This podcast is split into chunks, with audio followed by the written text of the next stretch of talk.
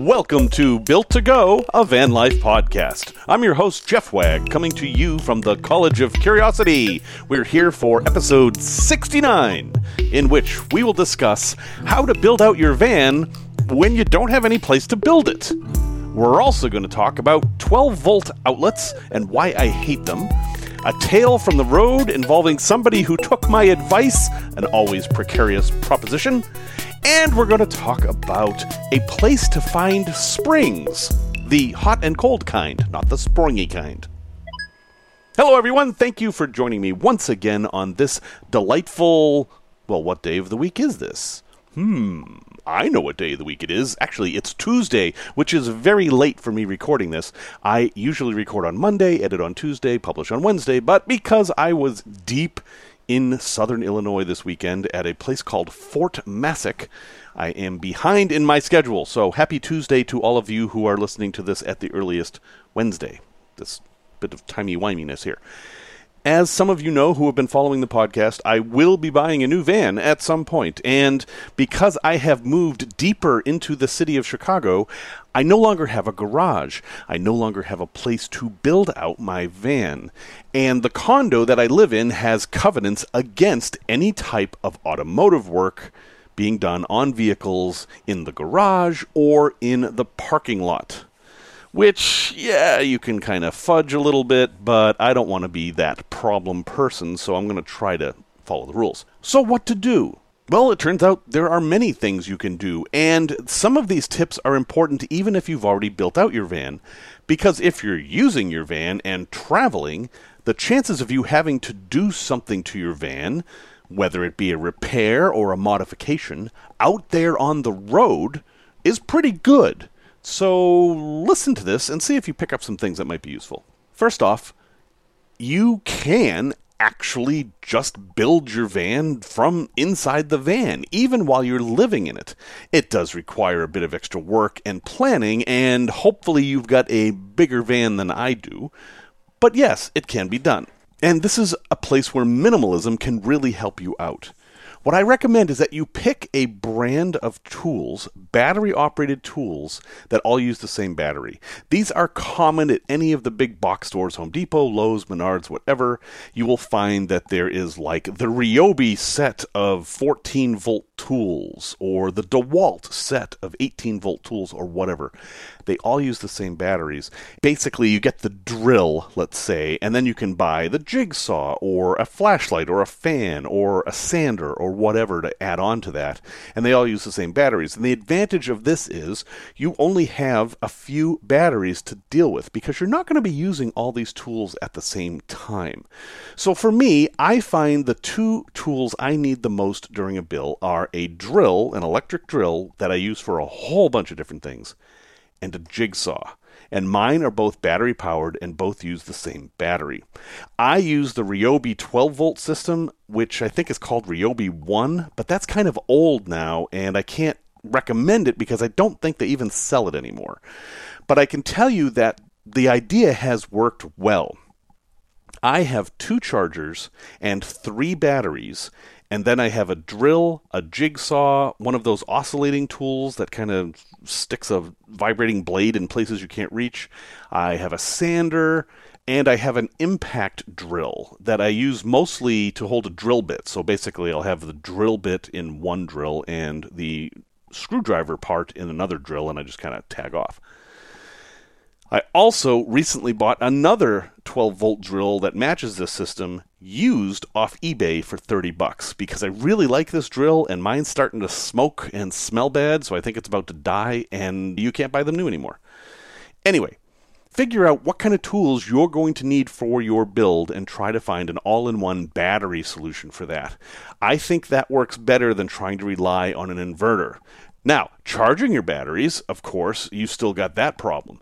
But you can do that whenever you want. You could conceivably charge the batteries at night, maybe take them into work and leave them overnight, or leave them at a friend's house, or whatever your situation might be. Maybe you have a place where you park, where you have power at night. I don't know. But charging them separately gives you more flexibility than just having tools that you can just plug in. Now, you won't have as much power with these. Some jobs, such as cutting the hole in your roof for the MaxxAir fan or whatever you're going to put in, or using a hole saw to drill out the drain hole in your sink, those require an awful lot of power. And those are things that I did with 110 volt tools. And it might take a little bit of patience to do them with batteries. But where there's a will, there's a way. And heck, if you don't have access to this stuff, you're going to find a way to do it. Remember that the White House was built without any power tools. so there's a way to do this stuff. Okay, so but that that's like the basics, right? So there's the tools. Where are you going to do this? Well, one great place to do it is at Home Depot or Lowe's or Menards or whichever big box store you have yes, there are often rules about doing stuff to your vehicle in the parking lots of these places, but they aren't really followed. Here's a scheme that I think I'm going to do when it's my time to do this. I'm going to get up in the morning, drive my van to, say, Home Depot. I'm going to go into Home Depot and buy whatever parts I need for whatever project I'm working on that day. Now, I've trained myself to only buy things for the thing I'm working on that day. It was so tempting to say, oh, I'm going to need this later, I'm going to need that, and just buy all this stuff. In the case where you're building out of your van, you don't want to store all that stuff. You want a what is referred to in the industry as a just-in-time delivery, where you want that stuff in your van only when you're going to use it. So maybe you need a 2x4 that day. You go buy the 2x4 that day. And because you're going to be in Home Depot's parking lot working on your van, if you're missing something, you just go right back in. And I do not think you're going to have a problem with the staff at Home Depot or wherever you are. If they see you coming in and out of the store, that's good. They like that. That's not a bad thing. Parking overnight there could be a problem but that's okay because you're going to set yourself up so that you can work at this place during the day and then go somewhere else to park at night, whether it be Walmart, Cracker Barrel, some suburban street, wherever that is. That would be the scheme. And then what I am planning on doing is Home Depot one day, Menards another day, Lowe's another day, maybe Harbor Freight another day. I'm just going to keep kind of moving around so I don't create a persistent nuisance for anybody. Another thing where you can kind of anger people is if you use their dumpsters. So you have to be very careful with how you're going to deal with your trash. If you roll into Home Depot and then try to try to stuff a whole bunch of stuff in their dumpster, then they can get upset because they pay to haul that stuff away. So make sure you have a plan for how to get rid of debris. And I don't have any great suggestions on that because it is difficult for the public to get rid of large amounts of waste. Sure, you can throw away a supermarket shopping bag full of waste just about anywhere, but once you get up to like one of those big green trash bags full of waste, it's not so easy. And I know you're going to be ethical and you're going to solve that problem. Now, what if you need tools that you're only going to use once? Do not think it would be ethical to go into Home Depot, buy a tool, use it, and bring it back. I think that's a good way to anger them, and I don't think it's fair. That isn't how it's supposed to work. You're abusing the system at that point. But in many large cities, there are tool banks or tool lending libraries that you can join and they will lend you tools. So let's say it's time to cut that big hole in your roof. You can go borrow a nice jigsaw and cut that hole and then bring the jigsaw back, either for free or no money at all. Some of these are nonprofits and they just accept donations. Others require that you give a bit of money to kind of join a membership, whatever. But these places are great because they've got high quality tools in a variety of sizes. And you don't have to store them. You can use them just when you need them and then bring them back. You know, I can think of a number of things in my van that I used exactly once like the hole saw for the sink. I used that once. In fact, I destroyed it, so that was the end of that. The hole in the roof, the big jigsaw, I really only needed that once, and so on and so on. Now, here's a great idea that I saw online from a gentleman by the name of Jose Ramon Lucereta. He kind of solved this problem brilliantly. He got a job at Lowe's. Now, think about this for a second. He now works at Lowe's. That means he gets a 10% discount on everything he buys. That means he's in Lowe's all the time, surrounded by people who know how to use all these tools. He's going to become very familiar with all the different things in the store, and that's going to help him build things out. And he's got a place to park where he's not going to draw any attention. And not only that, he's going to have first access to the clearance items, which is often one of the cheapest ways to get things. Things like scrap wood, things like used tools that can't be put back on the shelf, all that kind of stuff, he's going to have the first whack at. And he's going to be getting paid to be there. So, sure, he's going to have to spend all that time working. But places like Lowe's and Home Depot, they often hire seasonally. So, they're used to people coming and going. So, if you had to build out a van and you needed some income as well as access to tools and such, getting a three month gig at Lowe's or Home Depot might be a great idea. And I think I think Jose was actually fairly ingenious in this. And one other solution that has worked for a number of people is to rent a storage unit. If you are in suburbia, you can rent a garage styled storage unit and potentially build out your van there. Now, you have to find out what the terms are of the storage unit, of course, and you can't expect there to be power outlets in there. But it might be a place where you can at least store stuff and, you know, keep all your junk in there in someplace safe overnight and then take it out during the day when you're building your van. Definitely something to look into. Now, if this sounds crazy to you, there are pretty well known YouTubers who have built out their vans while living in them. Foresty Forest, number six YouTuber in Canada, he built out his latest van, which is a Chevy Express, while he was living in it.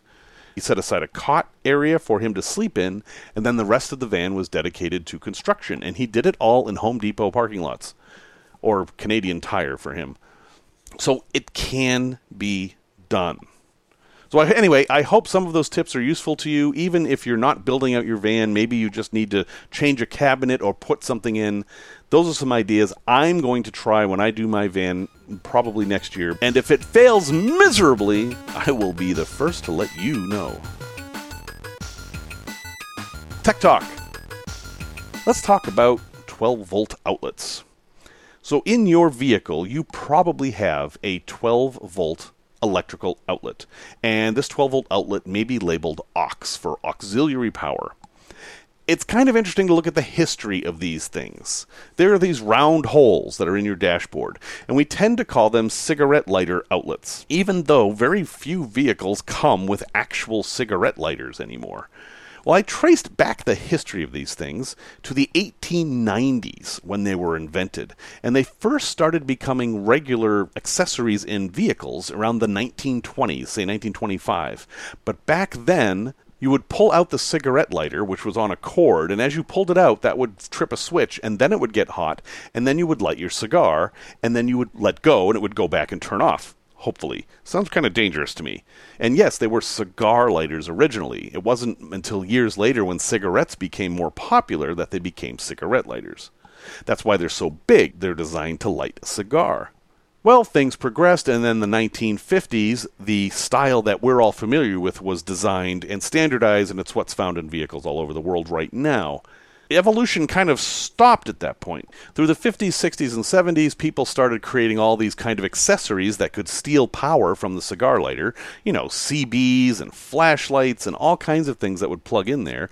And then when cell phones became popular, and mobile phones especially, they used that for charging. It made sense but it's designed for a cigar lighter. It isn't designed for what we're using it for, and frankly, sucks.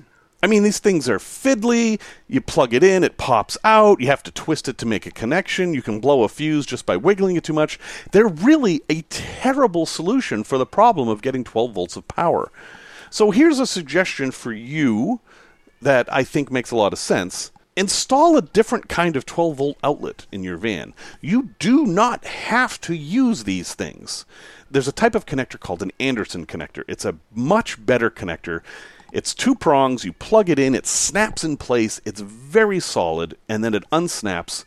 There's no fiddling, you know it's going to work. It's much more reliable. So if you're building out the back of your van and you want 12 volt power, consider abandoning the normal cigarette lighter plug thing entirely.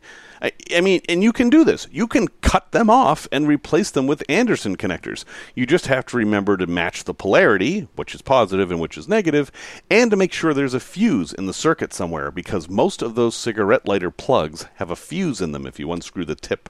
There's a glass bus fuse in there. Anyway, give it a thought. I think in the long run, it will save you a lot of hassles, and I'm thinking about doing it for my next build too. Tales from the road.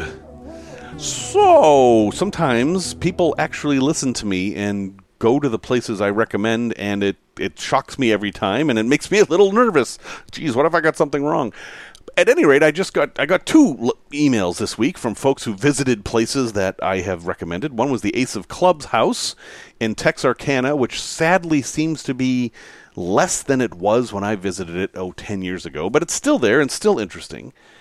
And then I got this letter from a gentleman by the name of Art, who lives in the Pittsburgh area of the country, and I'm just going to basically read his letter to you. So this is Art speaking. Hey, just stopped for gas while on my way back to Pittsburgh. Spent the weekend in a little town that I heard about recently on a podcast I enjoy. Well, thank you. There was a very cool state park in this small burg that was awesome to hike around in. Beautiful trees and forest, thickly wooded and old growth. At sunrise this morning, it was even a bit spooky with the way there was a mist creeping all around the tree trunks and huge rhododendron bushes. Chilling! I mention this trip not just because I was recently turned on to the area and the state park, but because I wanted to mention something important that took place while I was visiting. The park had a sign, of course, that informs everyone that you cannot park there overnight. Well, being that I was unfamiliar with the area and yet was also tired from driving and hiking, I was at a loss as to where I could park my van to get some sleep for the night. There was no cell phone service in this backwoods tiny town, so iOverlander and freecampsites.net wasn't going to happen. I stopped to get some fuel and water and decided to ask this couple that was parked at the service station in one of those sporty side by side UTVs if they might know a place where a fellow could get some shut eye without being asked to move along by the authorities. The nice young man, Ryan, told me to follow them across from the town dollar store with the big yellow sign. They live there across the street and have a huge yard around the house, and I'm welcome to just park there and leave in the morning whenever I'm up and around. I just wanted folks that might be listening to the podcast to know that people are mostly good, and if you are friendly and approach with a genuine and friendly smile, that you never know where it might lead. Thanks for the suggestion, Jeff. It was well worth the drive. Sincerely, Art. Art is talking about Cathedral State Park in Aurora, West Virginia, and the old growth hemlock forest that is there. And Art, I'm glad you had such a positive experience. I think you approached the situation perfectly. You were in a public space, you weren't threatening in any way. And yes, often locals are thrilled that you're visiting and will be happy to find you a place to stay. Of course, you've got to be careful and, you know, trust your gut and all that stuff. It's always an option. But Art, you bring up two things I need to mention. One is that I need to be careful about when I recommend these places that I mention that these are places to visit, not places to stay. A lot of most of the time when I'm traveling, I will visit a place and then I will drive several hours before I actually stop for the night. So, listeners, please know that that my places to visit are not necessarily places to stay. Also, there are offline apps that will help you find places even if you don't have an internet connection, and iOverlander is actually one. If you download the app, it will download the basic information for all the places. Now, you won't be able to see pictures, and you may not be able to get the latest updates, but you will have basic information for finding places. But great solution to a problem. I'm glad you had a good time, and uh, hey, thanks for going to someplace I recommend. I'm, I'm very happy to share these places with folks. Product review. This weekend, I did a lot of cooking outside. I was camping with my wife, and we brought the butane burner outside, and it was nice. And I had brought with me this device that I am going to recommend everybody buy. I mean, uh, there are things I recommend, but really, you should have one of these or similar. And it's called a Hyrock Lightweight Compact Folding Camp Stove Windscreen. It's a very fancy name for a, a big piece of folding aluminum, basically. It's a bunch of pieces of aluminum that are hinged together, and they're all about the size of a cell phone. So imagine you had a bunch of very thin cell phones that were hinged together, and basically you make a fence around whatever your cooking device is to keep the wind from blowing on the flame. And it works remarkably well. It's super flexible. You can shape it any way you want. It has cutouts at the bottom that make sure there's actually airflow, but not enough air to mess with your heat. And it saved us quite a bit of cooking time. It doesn't take much of a breeze to blow the heat off your stove and out from under your pot and just waste it in the air, and this thing prevents that. And what I really like is that it takes up no space. It comes in this little pouch, it folds flat. I mean, it's thinner than my wallet when it's folded up. It's a cheap little thing. Now, as I'm recording this, I look and the one I bought is actually not in stock anymore. But they do make other ones, some of them are bigger. Now, I have the Gas One butane stove, which is uh, what a lot of people use, and I find that the short one, which is five and a half inches tall, worked perfectly. But if you're using a Jetboil or some kind of camping hiking stove, those tend to be taller, you may want to go with the taller one. So I'm actually going to link in the show notes to the taller one, which is the Hyrock Tall Compact Folding Camp Stove Windscreen, which of course would work fine for the butane stove, it's just a bit bigger. Now, it's 11 bucks for the tall one. I think it was 5 bucks for the short one. And I can think of a thousand different uses for this when you're out on the road. Even in the winter, if you're using some sort of heating source in your van that you're a little worried might be too close to something, this would make an interesting heat shield. Or even a, a blocker if you have something blowing on you in the van you don't like, you could use this to just deflect the wind. Anyway, it's a lovely little bit of kit and I highly recommend you get it. And there's a link in the show notes, or heck, make your own out of tin cans. That would work too. A place to visit. Well, folks, it's going to be an Aurora, but it's it's a very interesting Aurora, and it's one that's going to take a little bit of work for you. If you guys want to check this place out, it's a little bit of work, but I think it's worth worth it. And I may have recommended this before, and if I did, I don't care because it's that cool. I want to do it again. This place is Aurora Nevada. Now, it has very little there. In fact, if you go to Aurora, Nevada right now, there is exactly one wall left standing of what was formerly a town of 10,000 people. It is a ghost town. But all the buildings are gone. Uh, people from San Francisco drove all the way to Aurora, Nevada, and stole the bricks and use them to build their own buildings. So if you actually want to see the buildings of Aurora, Nevada, you have to go to San Francisco. But the streets are still there. There's all kinds of stuff to find if you poke around, and the history is amazing. Aurora, Nevada is right on the border of California and Nevada. I recommend you get there from Hawthorne, Nevada. If you come from the Hawthorne, Nevada side, it's much easier to get in because there is a new mine in the area, and so the mining roads are open. You will be riding on dirt roads a lot but I made it just fine in my NV200, and I rolled right into Aurora, Nevada, which is marked on most maps as Aurora Cemetery, and I was able to park right next to that one standing wall. Now, I don't think I could have gone any further than that. If you want to go further than that, I highly recommend really high clearance, four wheel drive, possibly a UTV, something like that. But for just getting into the town, it was fine. And then you can see the one wall. But what you should do before you go there is look at aerial pictures of the place that were taken in the 1800s and early 1900s. And you can just imagine looking out over the sagebrush and the little bits of wood here and there, this huge city that was where Mark Twain first got successful with writing. He wrote a book called Roughing It, which took place in Aurora, Nevada, although he called it Esmeralda because that was the name of the mining district there. And at that time, they thought it was in California. It's so close to the border that it was actually the county seat of a county in California and Nevada at the same time. Now, you might say, why should I drive all the way out in the desert just to see one wall? Well, there is more to see than that. If you go up the hill from the wall, there is a cemetery that's still there, and it's quite an elaborate cemetery for there being no buildings around. And you can read all about these folks who lived and died there. There's a whole family of graves there where there are all these children who died days apart from a cholera epidemic. And if you're really good, you can find the grave of a gunslinger. It actually says that on his tombstone. Now, the town didn't like this guy much, so basically they kind of killed him. And then they were like, okay, good riddance. And they buried him outside the main cemetery, up the hill. It's hard to find. In fact, I didn't find it. I've seen pictures of it, but when I was there, I failed to find it.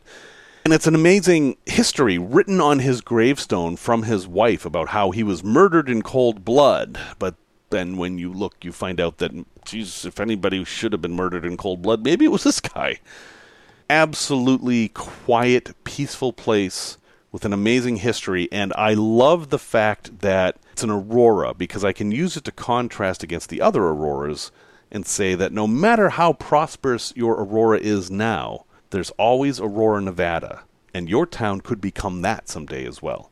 I'll have links in the show notes on how to find the place and some of the cool stuff that's there. But give it a thought. If you're in the Hawthorne, Nevada area, Aurora, Nevada is worth a day trip for sure. Resource recommendation. We talk a lot about how to find water, and, and some folks who are out in vans love hot springs. If you follow Wonder Hussy on YouTube, she's all about the hot springs.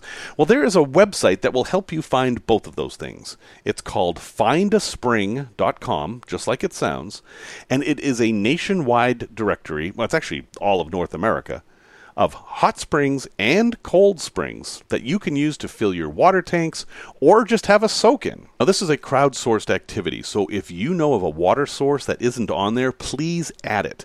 This is kind of like freecampsites.net, but for water. And for some folks, people just like spring water better than regular water, so it's great for them. For other folks, they just need water and they want a place where they can get it without too much hassle. But it's also just an interesting thing to look at. If you look at Nevada, for example, there's hardly anything in the way of freshwater springs, anywhere in the state, at least on this map. But then you look in the east, and they're everywhere, so I find it kind of just interesting to look at. Anyway, just another resource for you to find things on the road. Findaspring.com. Give it a look. Update on the Aurora Project. In 2019, I visited every place named Aurora in the United States and Canada, and in 2021, I plan on doing it again. As of this recording, I have not gotten started yet, but I've been doing a lot of research, figuring out routes and such. And I've come across the problem I had originally. What is an aurora? I mean, it sounds like a silly question, right? You just go to every place named Aurora. Except that places named Aurora isn't actually a good enough definition. What counts? For example, there are five places named Aurora in Wisconsin. Do I go to all of them? Do I go to just one? How do I decide? Well, I do have a criteria, and it's loose. It's something I allow myself to fudge a bit, but here's my criteria. In order to be an official Aurora that I will visit, you must have a zip code that is unique to Aurora and a Wikipedia page. Those two things. I will add places that I think have enough interest that they deserve to be on the list. Aurora, Nevada is one, for example, as is Aurora, Kentucky. Now, when we get to places like Wisconsin, it's a little bit tricky. If I go to Google Maps and search on Aurora, Wisconsin, it shows me a town up near Niagara in the far north reaches of Wisconsin sounds like it could be an interesting place to visit, but is it going to be that much different from Aurora, Minnesota, which isn't really all that far away? Maybe. I did not choose Aurora, Wisconsin on my first trip, but maybe I should on my second. But then there is another Aurora in the middle of the state, and in fact, inside that Aurora is another little town called Auroraville. And at some point, I have to draw the line. What I've decided to do is I'm going to look to see if they have a zip code and a Wikipedia page. If they have both of those, they're definitely on the list. Everything else is case by case. I am going to visit an Aurora in Wisconsin during this coming year, but I haven't decided which one.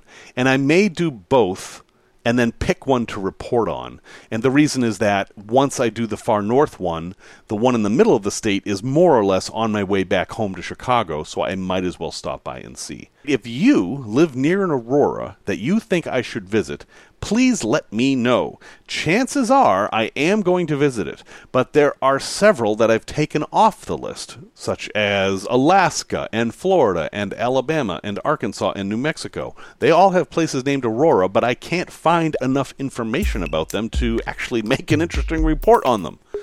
You can change my mind if you just tell me, hey, I want you to visit this Aurora, and this is why. And I will listen to everything you say. Well, thanks for listening to this episode 69. I absolutely appreciate you being here. As a reminder, we are also on YouTube at Built to Go, a YouTube channel, as well as Facebook at Built to Go, a Facebook group. Music, as always, is by Simon Wagg. And until next time, remember the words of Isak Dinesen The cure for anything is salt water, sweat, tears, or the sea.